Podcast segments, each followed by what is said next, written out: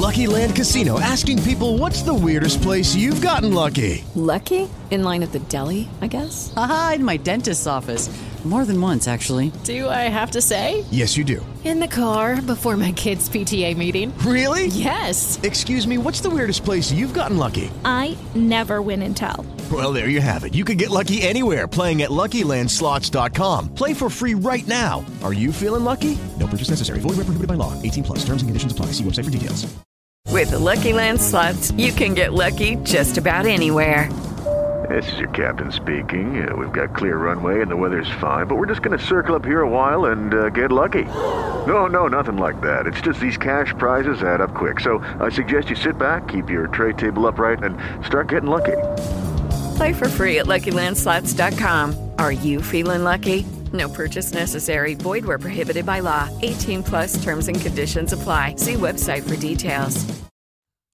Mercoledì, che giorno è oggi? È il 13. Come faccio a non ricordarmi che è il 13? Oggi è mercoledì 13 maggio 2020. Benvenuti, bentornati. Nuovo appuntamento con An iPad Guy. Prosegue il nostro continuo aggiornamento e avvicinamento a quello che in sostanza è l'evento tecnologico più importante del 2020. Abbiamo indubbiamente qualcosa di positivo perché oramai riusciremo forse a capire quello che sarà anche un pochino il futuro di un'azienda che di anno in anno sta iniziando sempre più a sviluppare parecchie robe perché comunque abbiamo visto come il 2019 da parte di Apple è stato un anno abbastanza importante per quanto riguarda tutto il, il sistema, chiamiamolo mh, tecnologico eh, globale, no? tutto ciò che, che l'azienda sta in ogni caso portando avanti. E secondo me in questo 2020 l'azienda potrebbe in un modo o nell'altro farci vedere qual è il suo futuro. E quindi ne stiamo parlando perché comunque il mese di maggio per IETech è questo, è maggio S, abbiamo iniziato a parlarne Uh, già parecchio tempo fa. Abbiamo iniziato ovviamente a parlarne la scorsa settimana quando abbiamo iniziato ad avvicinarci all'evento che oramai sappiamo si terrà il 22 di giugno però tra le varie cose in questo 2020 eh, appunto ci saranno poi una serie di limitazioni anche date dal periodo e vedremo se magari l'hardware si distanzierà o si avvicinerà al software. Benvenuti alla 250esima puntata di IETech, un bel traguardo per un podcast che è nato forse in sordina quattro anni fa, è un qualcosa che onestamente non, non pensavo di eh, arrivare a festeggiare eh, con, con, tanta enfasi, con tanta voglia di... Eh, continuare questo progetto, per cui poi ci sarà modo magari di ringraziarvi a conclusione di questa puntata, però direi che ovviamente non può essere una puntata speciale perché comunque siamo in viaggio, abbiamo iniziato appunto sette giorni fa, abbiamo parlato di iOS 14,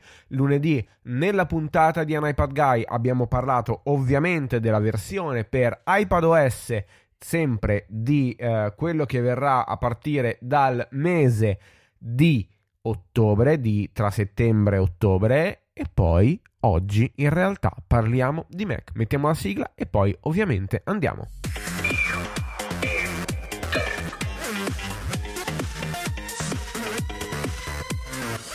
Saluto Giovanna che è arrivata in chat eh, e ci fa compagnia oramai come tutti gli ultimi mercoledì a questa parte. Vi ricordo che io e te che sempre in diretta ogni mercoledì alle 17 per parlare di tecnologia e oggi lo facciamo con macOS. Quest'anno secondo me come, come, sistema operativo Apple deve iniziare a, a capire uh, veramente la direzione in cui vuole far andare i suoi software per una serie di motivi, perché in ogni caso partendo da, da, da quelli che in realtà sono stati tutti i discorsi che abbiamo fatto sette giorni fa, appunto c'è, c'è stata forse la questione legata appunto a, ad un qualcosa, ad un meccanismo che si è rotto. Sappiamo benissimo in realtà, ne abbiamo parlato anche precedentemente, come anche la stessa Apple sta iniziando a rivedere un pochino i progetti che evidentemente eh, ha messo in campo perché è proprio palese come in realtà l'azienda ha iniziato a rompersi Uh, cioè proprio l'azienda magari no, però comunque alcuni suoi processi hanno iniziato comunque a distruggere un, un, qualcosa di oramai rodato, ma la cosa abbastanza importante è proprio questa, quella di riuscire magari a far uscire dei sistemi operativi che già a partire da settembre siano in realtà ben, ben congeniali, perché comunque tra le varie cose va bene mi va bene comunque un sistema operativo che mi porta delle migliorie, però magari se io scelgo un'azienda come Apple per oramai fare qualsiasi cosa, attualmente in questo periodo ne parlavamo anche un paio di settimane fa, nonostante comunque eh, alcuni, alcune eh, maglie che si stanno allargando, però comunque la tecnologia ci sta aiutando a continuare a mantenere comunque un rapporto costante. La tecnologia sicuramente ci ha aiutato in questo progetto e magari chi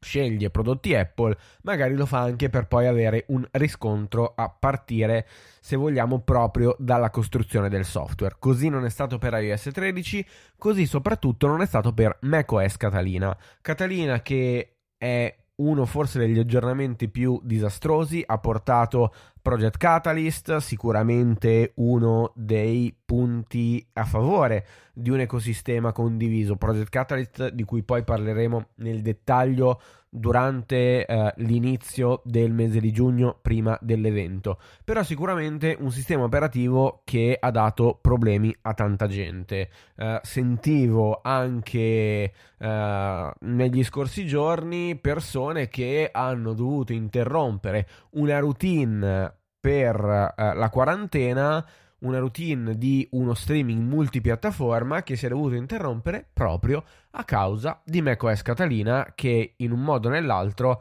ha fatto rompere qualcosa, ha fatto rompere questi meccanismi e quindi speriamo che Apple come linea generale in questa WWDC 2020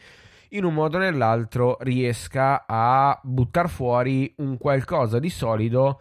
che poi alla fine riesca a far piacere anche ai propri clienti perché onestamente mi, penso anche poi a quella che è magari una sintonia eh, con un'azienda che evidentemente appunto porta fuori questi, questi prodotti ma che poi evidentemente lo stesso e sto continuando a ripeterlo ovviamente anche ironicamente un pochino come fosse il tendenzialmente di Shy diciamo che tra una cosa e l'altra, ragazzi, bisogna avere anche un pochino di, di buon senso. Perché io che non mi sono trovato malissimo con il mio MacBook Pro uh, e appunto macOS Catalina, però le persone che si sono trovate male con Catalina cosa fanno? Mettono in sostanza un pochino ancora di ostilità nei confronti del nuovo sistema operativo e quindi magari mi tengo un qualcosa che funzionicchia male oppure il giorno dell'aggiornamento butto fuori, eh, appunto, butto subito sul computer quella che è l'evoluzione del sistema operativo che poi mi va a fluidificare tutto. Insomma, magari è un qualcosa che Apple dovrebbe contenere in, con, dovrebbe tenere in considerazione. Però siamo in una puntata di MagioS e quindi abbiamo la solita lista con i soliti amici che ringrazio per avermi dato i, i loro contributi e poi ce n'è uno che ho aggiunto io e che magari qualche polemicuccia la, mm, la, la farà spuntare fuori, però è la cosa finale, è l'argomento finale. E partiamo con una cosa che oramai mi sta qui, ovvero iMessage, la piattaforma di messaggistica che io utilizzo di più. Io ho comprato un Mac sostanzialmente nel 2015 per avere iMessage, soprattutto era la cosa che su Windows mi mancava di più iMessage che nei tempi ha fatto grandissimi passi in avanti e ad oggi non abbiamo ancora, se vogliamo, macOS con gli effetti di iMessage, gli effetti, le applicazioni e tutto ciò che iMessage in un modo o nell'altro fa benissimo su iPhone e su iPad.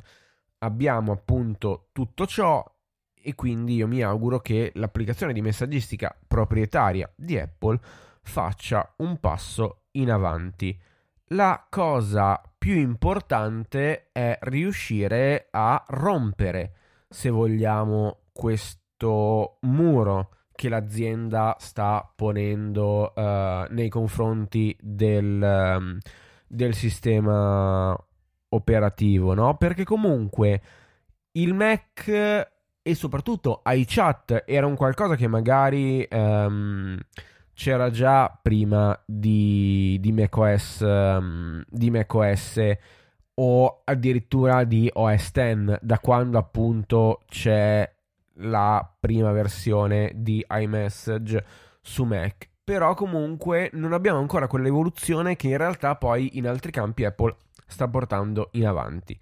Secondo punto, che ovviamente è anche il primo punto di Andrea Bellini, è la nuova applicazione musica che non abbia più nulla in comune con codice dell'iTunes.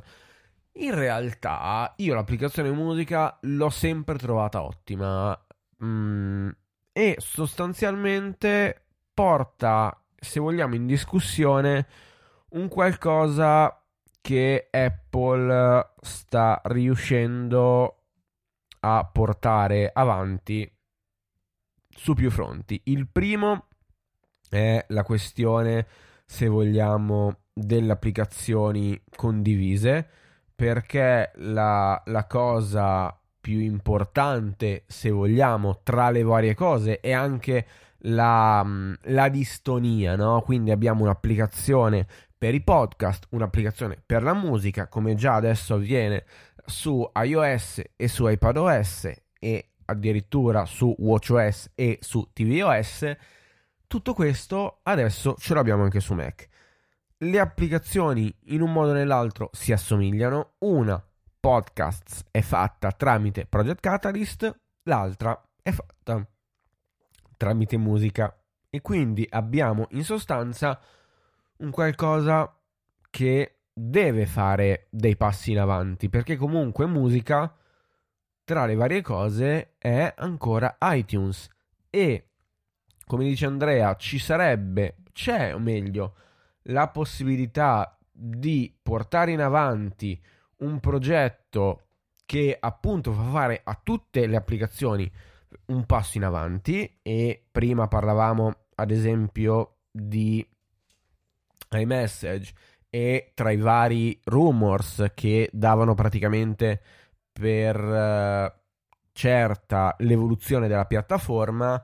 e tra i vari punti a favore uno dei tanti era appunto la disponibilità se vogliamo di partire con la stessa applicazione quindi messaggi che sostanzialmente è appunto la stessa applicazione perché comunque è un'applicazione sviluppata con Project Catalyst e quindi avere l'applicazione per iPhone e iPad condivisa anche su Mac potrebbe appunto essere un nettissimo passo in avanti. Uh, ovviamente uh, Andrea ricorda il potenziamento di Catalyst, quindi appunto cos'è Catalyst? Ricordiamo la piattaforma um, che consente agli sviluppatori, in realtà Apple dice con poche righe di codice di eh, migrare applicazioni per iPad e per iPhone anche su, mm, su Mac. Apple aveva promesso comunque uno sviluppo in tre anni più uno, diciamo così, perché comunque il primo anno è stata comunque una piattaforma che è stata appunto sviluppata in house dalla stessa, dalla stessa Apple per buttare fuori comunque alcune sue applicazioni, per esempio Casa, eh, Memo Vocali, l'applicazione Borsa, l'applicazione eh, se vogliamo podcast che citavamo prima, però in un modo o nell'altro Apple ha fatto fare un balzo in avanti netto alla categoria perché comunque lo scorso, lo scorso anno ha appunto eh, dato agli sviluppatori le API e quindi un qualcosa di nuovo io me l'aspetto e quindi un passo in avanti eh, è condivisibile. Ripeto, non ne vorrei parlare in maniera sviluppata adesso perché comunque sarei troppo sintetico e su questo, visto che è un macro progetto che potrebbe portare veramente l'ecosistema ad un nuovo livello, dedicherò poi una puntata agli inizi di giugno, per cui iscrivetevi al podcast, continuate ad ascoltare perché sicuramente questo è un argomento abbastanza interessante e secondo me ne sentiremo delle belle. Sempre Andrea Bellini dice gestione finestre come Windows 10 o App Magnet per macOS. Uh, quindi la possibilità di avere uh, un sistema di, di schermi, uh, cioè un, un, sistema di eh, manovrabilità, diciamo così, dello schermo migrato appunto o da Windows o da um, o da Magnet, che è un'applicazione scaricabile, credo anche da, da App Store. Però a questo punto mi ricollego anche con una cosa che ho detto lunedì nella puntata di An iPad Guy, che è comunque, se vogliamo, anche il modo che Apple sta integrando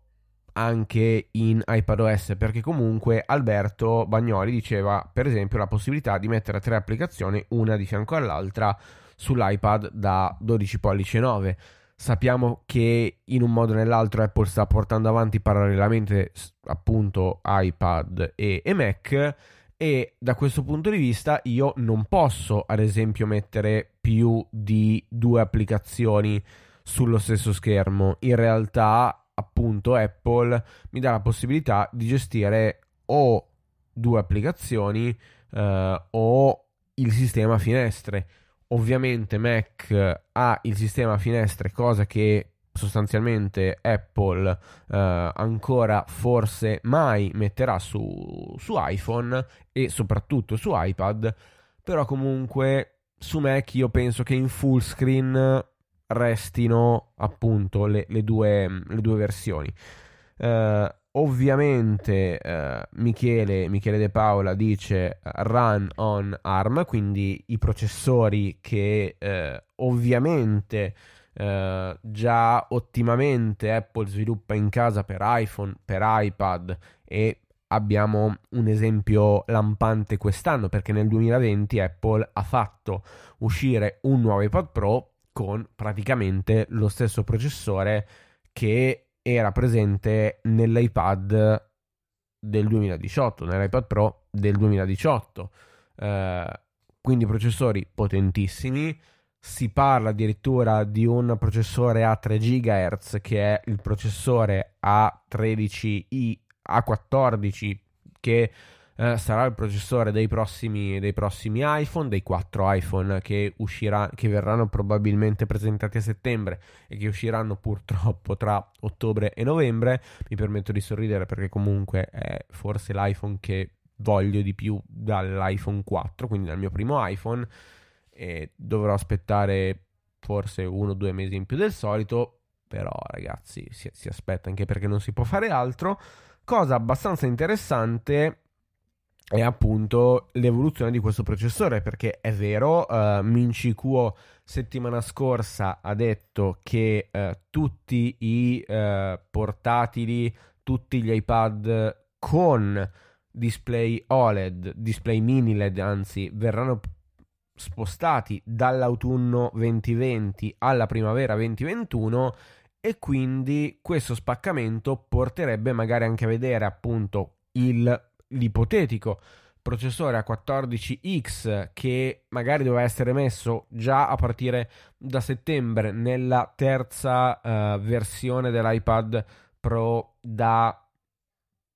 11 pollici e in realtà nella quinta versione uh, dell'iPad Pro da 12.9 pollici, appunto lo stesso processore con magari dei, geek, dei, dei benchmark che farebbero impallidire qualsiasi portatile base di gamma um, con processore Intel, ecco quel processore magari poi verrà presentato uh, su Mac a questo punto credo o nella primavera del 2021 o magari poi per uno slittamento generale di tutto secondo me la prossima WWDC potrebbe appunto vedere, vedere l'uscita ma magari Apple il Mac lo tiene appunto presentabile in primavera del 2021 per cui il nuovo sistema operativo che girerà su processore ARM sarà proprio appunto questo macOS che dovrebbe uscire qui al mese di giugno. Impostare le dimensioni del dock tramite un valore numerico, dice sempre Andrea Bellini, ed è comunque un qualcosa che mi stringe il cuore perché l'altro ieri uh, ero lì, cliccavo col mouse, mi è esplosa la dock o il dock e non, non, sono praticamente più riuscito ad avere la stessa dock per cui sono veramente in, in condivisione con, con lui come citavamo già la scorsa settimana per quanto riguarda iOS anche su Mac eh, la possibilità di eh, cambiare le icone quando viene attivato la modalità scura cambiare lo sfondo eh, quando viene eh, attivata la modalità scura, io mi permetterei di suggerire ad Apple di mettere gli stessi sfondi condivisi tra iPhone, iPad e Mac, perché comunque c'è qualcuno e io sono uno tra quelli che appunto preferisce magari avere un solo sfondo su iPhone, iPad e Mac, per cui comunque avere la possibilità di gestire eh, se vogliamo, in maniera ottimale tutta la questione legata a um, legata ad iPhone e iPad, ecco, avere per esempio la stessa cosa su Mac potrebbe tranquillamente essere un, un qualcosa di, di, veramente, di veramente interessante anche se onestamente, e lo dico nella puntata di macOS perché è il prodotto che sto scoprendo di più ultimamente la questione delle impostazioni condivise a me male non farebbe. Quindi io metto un'impostazione e questa mi viene traslata su iPhone, iPad e Mac e magari anche Apple Watch. Continuando, di questo poi parleremo anche in maniera specifica la prossima settimana. Uh, stesse uh, cose che citavamo anche la scorsa settimana per quanto riguarda in realtà il, il mondo di iOS e che sul mondo dei portatili um, che stanno diventando sempre di più delle working machine veramente potenti perché comunque se vediamo i processori i9 con tutto il casino che è successo tra il 2018 e il 2019 con i processori i9 di Intel, cioè tutto questo pacchetto onestamente io lo trovo un pochino, se vogliamo, anche snervante perché comunque uh, c'è una macchina potente e le macchine potenti alla fine cosa fanno? Si surriscaldano e si, mm, e si, e si scaricano la cosa uh, più importante è appunto quella vera e propria di avere un, un vero e proprio cuore pulsante che può essere, se vogliamo, anche gestito in maniera ottimale, perché comunque avere la possibilità di gestire eh, la potenza del processore e quindi collegare poi la mera potenza del, del cuore del computer alla durata della batteria, ecco, questa cosa in un modo o nell'altro rompe un pochino gli schemi e quindi poi mi va in un modo o nell'altro a fare quello che Windows fa da anni con la gestione del risparmio energetico E, e, qui Andrea dice benissimo i tre punti, quindi la possibilità di mettere il risparmio energetico che per esempio va a disattivare anche Turbo Boost, per cui l'overclock del processore che Intel permette di fare, in realtà ci sarà una cosa simile che probabilmente eh, vedremo entro la fine del mese quando Apple si degnerà di far uscire gli aggiornamenti dei vari sistemi operativi, per cui da iOS 13.5 che dovrebbe in un modo o nell'altro implementare anche le API per quanto riguarda il tracking uh, del, um, del, dei contatti per, per, poi essere collegati ad esempio ad, ad Immuni, ne abbiamo parlato due, due settimane fa e poi, oltre a quello, c'è anche, ad esempio, um, macOS 15.5 che, tra le altre cose, dovrebbe far trapelare una sorta di uh, risparmio energetico base, però io vorrei comunque la possibilità di mm, controllare meglio il, um, il, sistema operativo. Continuando... Uh, ricarica programmata per una certa ora, per cui io metto il Mac, o meglio, connetto il Mac alla corrente, il sistema sa per che ora stacco, oppure ancora meglio, il Mac sa a che ora mi sveglio perché ho impostato la sveglia magari su Apple Watch e quindi se io mi sveglio per quell'ora, tutti i miei dispositivi per quell'ora devono essere carichi. Quindi anche questa questione della programmazione poi mi porta comunque ad avere la batteria del Mac meno, se vogliamo, usurata nel tempo e quindi questa è una cosa che in realtà poi si potrebbe estendere ai vari prodotti ed è una cosa che onestamente nel 2020 solamente Apple può fare e quindi la, mm,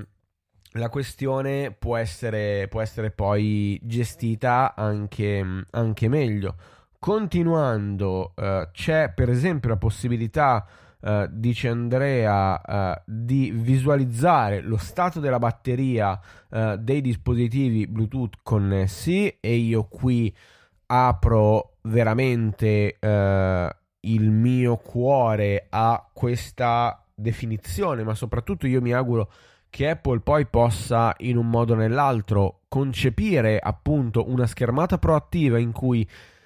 ho lo stato di tutti i miei dispositivi legati all'ecosistema, ne parlavamo settimana scorsa per quanto riguarda l'applicazione, um, o meglio la schermata dei widget di iOS, ne parlavo lunedì dicendo che tutto questo potrebbe tranquillamente rientrare nel menu a comparsa dei widget che abbiamo da, um, da iPadOS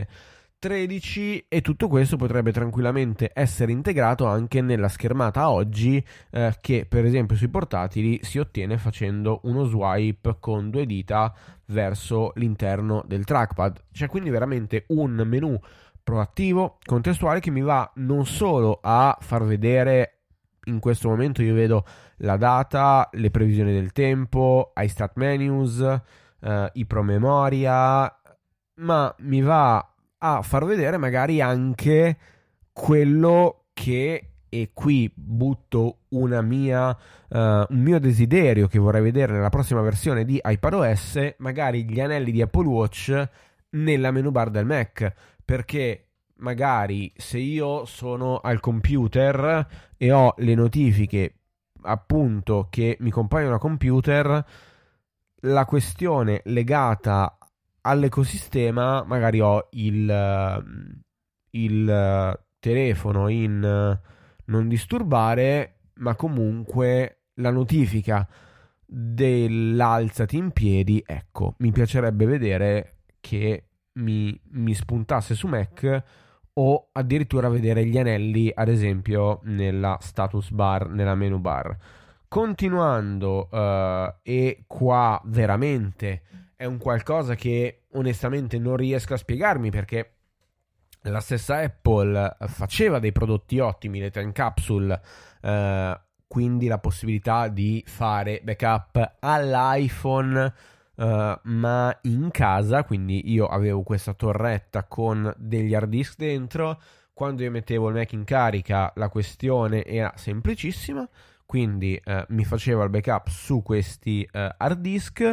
in maniera veloce, ottimale alla Apple. Questa cosa adesso non avviene più, Apple non permette più di avere suoi hard disk per fare un qualcosa del genere, ecco, Andrea dice una cosa che io eh, vado avanti a, a, desiderare da anni, Time Machine su iCloud. Quindi io ho la possibilità, pagando, perché io per esempio ho una macchina con un hard disk da eh, 256 giga, ovviamente ho dei contenuti, per cui se io voglio fare il backup di una macchina da, da 256 giga, devo acquistare un piano da un tera, un piano famiglia da 2 tera, per cui magari devo spendere 10 euro tutti i mesi, quindi Apple guadagnerebbe 120 euro all'anno solo da parte mia. Quindi, ovviamente, una cosa del genere potrebbe tranquillamente essere semplicemente aggiunta ad un qualcosa che già adesso avviene, perché appunto la possibilità di fare backup con Time Machine c'è, quindi ho la possibilità di comprare un SSD esterno, collegarlo al Mac e fare il backup dei miei dati, però comunque una soluzione tra virgolette arretrata, perché io devo comunque avere un secondo dispositivo che mi va in qualche modo ad integrare, se vogliamo, un, uh, una procedura, cioè io devo connettere fisicamente un hard disk al mio computer. Ecco, se tutto questo fosse in cloud, magari anche con la possibilità di replicare il computer tra due Mac, magari ho un Mac fisso e un Mac portatile, ecco, una cosa del genere a me onestamente piacerebbe e non poco. Um, Continuando e andando veloce anche perché è già passata mezz'ora dall'inizio della puntata, um, la condivisione schermo via FaceTime, io prima dovevo far uh, vedere un video, io ho fatto sentire solo l'audio tramite scheda virtuale audio che ho creato e poi ho fatto un ingresso che ho dovuto uh, impostare tramite um, loopback, quindi la possibilità di um, appunto di mandare in streaming oltre al microfono del Mac anche um, un, una traccia audio perché um, perché comunque um, è un qualcosa che, che, faccio perché comunque quando ho una puntata quando ho un ospite in, in puntata non è che sente solo la mia voce sente anche i jingle sente anche magari la musica eccetera eccetera per cui comunque è qualcosa che io per esempio faccio perché comunque mi occupo anche della produzione di un podcast. Però mi viene in mente il classico amico, ho un problema con il Mac, come faccio a risolverlo? Tranquillo, FaceTime, mi fa vedere il Mac e quindi potrebbe essere una cosa carina. Continuando, um, Nuova grafica uh, su iWork e quindi anche lì, come dicevamo settimana scorsa, la possibilità di avere uh, un qualcosa di, di, più innovativo anche appunto a livello um, della gestione dei file, continuando condivisione uh, oltre ovviamente alla condivisione schermo che io onestamente replicherei anche su iOS e su iPadOS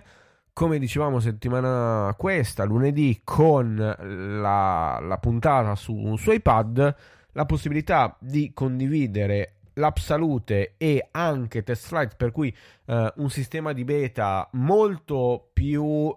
family friendly molto più facile da usare e quindi io poi posso gestire tutto ciò che faccio già per esempio su iPhone e iPad ecco una cosa più, più interessante potrebbe essere eh, gestibile a, a, 300, a 360 gradi. Eh, Alberto Bagnoli dice miglior gestione degli AirPods e eh, ovviamente eh, il menu contestuale a comparsa che per esempio si può fare tramite AirBuddy, l'applicazione di um, Guilherme Rambo. Uh, onestamente io lo trovo, lo trovo molto molto molto utile. Continuando uh, e prendendo sempre um, lo, lo, spunto da Alberto, um, diciamo che uh, potrei tranquillamente uh, condividere a cuore aperto anche perché um, appunto ne, ne, parlavamo prima con, um, con Catalina uh,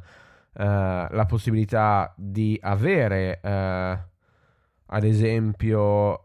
con Catalyst più che Catalina quindi le applicazioni veramente universali quindi io pago una sola volta um, la possibilità di avere uh, l'applicazione per iPhone, iPad, Mac e Apple Watch con un solo acquisto. Uh, e quindi per esempio la possibilità di avere un, un, uno store unico anche che, che, poi mi permette anche di scaricare un'applicazione sui, sui vari dispositivi uh, e, e, quindi uh, e quindi ad esempio uh, posso anche comprare un'applicazione per Mac da iPhone oppure posso comprare un'applicazione per iPhone da iPad oppure posso uh, scaricare sull'Apple Watch uh, tramite il Mac un'applicazione visto che come poi appunto parleremo settimana prossima la questione legata se vogliamo anche ad una gestione più indipendente di Apple Watch potrebbe arrivare, anzi speriamo che arriverà in questo, in questo 2020. Uh, continuando uh, e andando avanti, sicuramente parlando di App Store, come dice Andrea Bellini, minore restrizione su App Store e aumento della percentuale di guadagno per gli sviluppatori per incentivare a sviluppare um, macOS, anche poi, uh, come appunto discuteremo a giugno, um,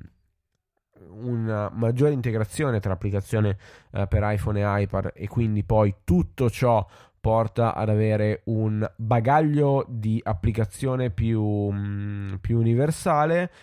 Continuando e andando avanti, eh, apertura link Safari in background con uh, due tap, uh, con un tap tramite due dita come avviene su iOS or- ordinamento file uh, cartelle nel Finder come, su, uh, come in Windows. Continuando, desktop multipli. Uh, e a me, per esempio, piacerebbe anche avere poi eh, nel mio utente il desktop lavoro, il desktop casa, ma anche due ambienti separati pur avendo lo stesso ambiente. Quindi non è che devo creare l'utente lavoro, l'utente eh, casa mi piacerebbe avere una work mode e una uh, vacancy mode, non so bene come definirla, comunque appunto un, un qualcosa da, um, da, portare avanti in maniera, uh, se vogliamo, parallela, che poi porta magari anche a, ad una gestione condivisa, uh, a, ad, un, ad, un, qualcosa di, di, veramente, di veramente, veramente, veramente interessante. sfondi animati e come dice anche eh, il buon Pier Manuele Sberni sistema di tag nel Finder più complesso che quindi poi mi porta ad una maggior se vogliamo anche integrazione con eh, il con Spotlight quindi la possibilità di cercare uh, le stesse gli stessi file in maniera completa nel Mac e poi la condivisione su iCloud di cartelle a scelta um, come uh, appunto uh, oltre a documenti scrivania e io aggiungo per esempio la possibilità di avere i download gestiti in maniera unita e non semplicemente dovendo linkare una cartella all'interno per esempio dell'applicazione download e poi, ragazzi, veniamo a quello che potremmo definire, se vogliamo, il vero e proprio uh, momento serio e quindi direi che ci vuole anche una siglettina. Per quale motivo? perché per la prima volta abbiamo assistito ad una dipartita. Purtroppo lo scorso anno abbiamo, abbiamo citato qualcosa, o meglio, abbiamo detto addio a qualcosa che nella storia moderna di Apple ci ha portato, se vogliamo, anche poi ad avere la stessa azienda molto, molto coesa che conosciamo anche oggi. E tutto questo, in un modo o nell'altro, può essere semplicemente chiamato iTunes. iTunes è stato un software che ha fatto la storia dell'informatica ed è un software che a me manca parecchio, eccolo detto. Perché Apple tramite il Finder ha fatto qualcosa che funziona addirittura peggio di iTunes. E la cosa interessante è che non riesco ancora ad utilizzarlo. È un qualcosa che funziona male. Io non so esattamente per quale motivo, però non faccio mai il ripristino dei miei dispositivi, anche perché fortunatamente ogni anno eh, avendo appunto in mano dispositivi nuovi non mi si appesantiscono però se vogliamo uno sfizio che mi tolgo piccolissimo e sostanzialmente inutile è quello di avere se vogliamo un Mac con due cavi USB-C Lightning e USB-C USB-C e io onestamente apprezzo la possibilità di aggiornare tramite il Finder. Ragazzi, devo confessarvi che ogni volta è una sofferenza. Cioè, quelli di Apple sono veramente maledetti! E quindi, tra le varie cose, ragazzi, succede che di anno in anno l'aggiornamento dei miei dispositivi diventa sempre più deprimente. Il ripristino dei dispositivi diventano sempre più deprimente. Addirittura ho dovuto fare prima l'accesso con l'iPad Pro nuovo, con l'iPad Pro 2020, e poi ho dovuto ripristinare perché mi si sconnettevo dal Finder quando facevo uh, autorizza il dispositivo, il dispositivo mi scompariva. E quindi veramente o mi auguro il ritorno di iTunes, perché almeno quello funzionava leggermente meglio, oppure in un modo o nell'altro, ragazzi, mi auguro che, che Apple possa fare un, un qualcosa di... Mm, neanche di innovativo un qualcosa che, mm, che veramente funzioni, mm, funzioni veramente, veramente, veramente meglio. Perché è un qualcosa che, che deve funzionare. Per cui direi che questa puntata, per la puntata in sé, può finire qua.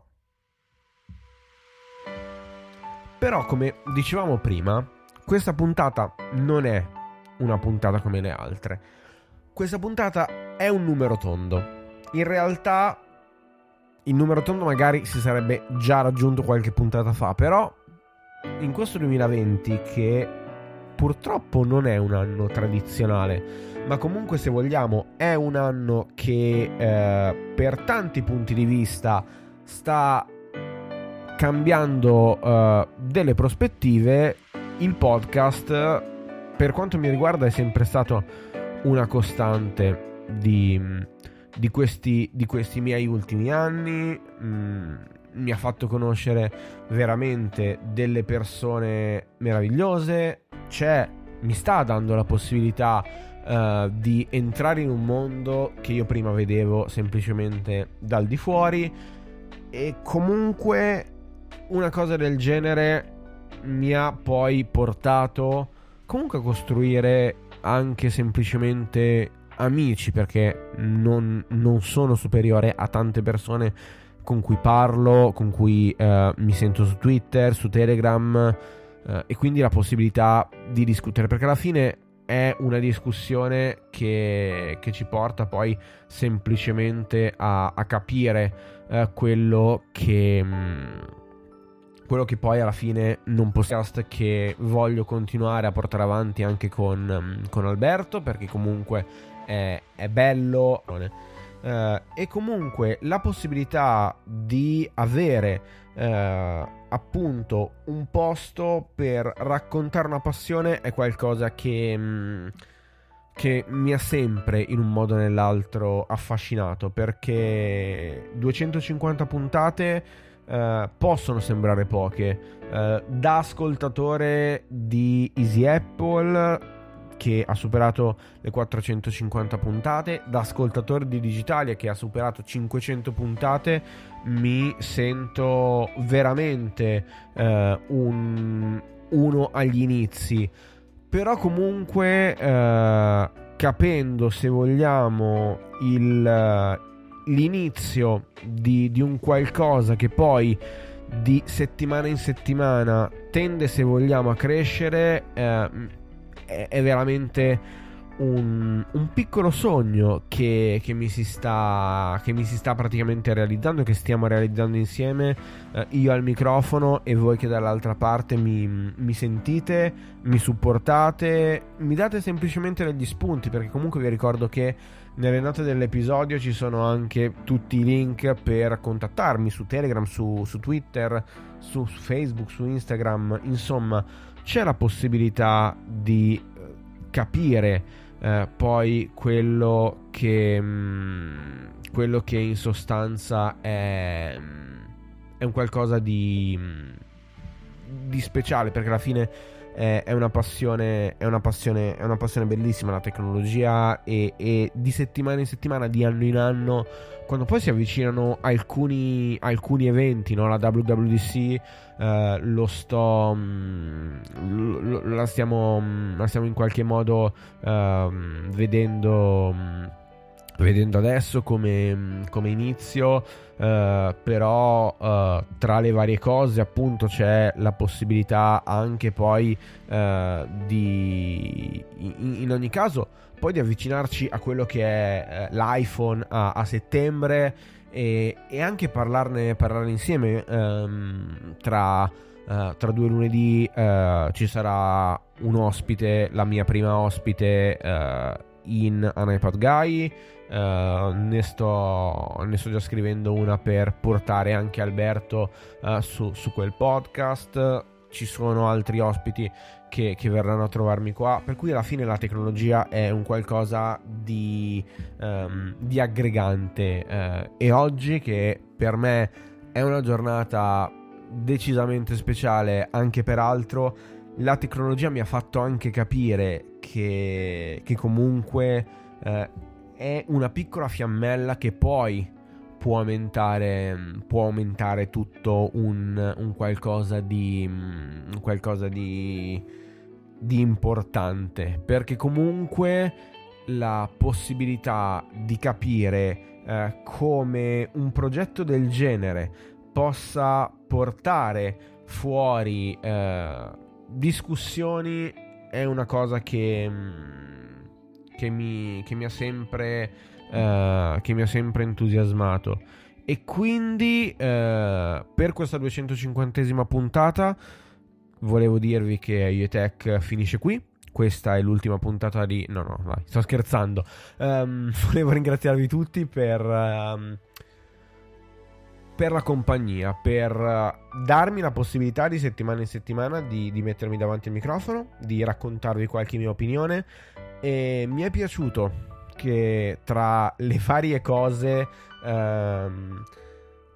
questa puntata è capitata proprio oggi, eh, il, il 13, ma soprattutto che è capitata durante un progetto di eh, questa portata, perché MaggioS è un qualcosa di piccolo, però come ho ripetuto anche settimana scorsa, è un progetto corale. Uh, ho citato i nomi delle persone che mi hanno aiutato a compilare questa lista, quindi Andrea Bellini, uh, Alberto Bagnoli, Michele De Paola. Um, per Manuele Sberni, ma ringrazio anche um, Giampiero Spinelli, eh, ne citerò altri nelle prossime settimane per poi eh, parlare ancora di eh, servizi, di WatchOS, in sostanza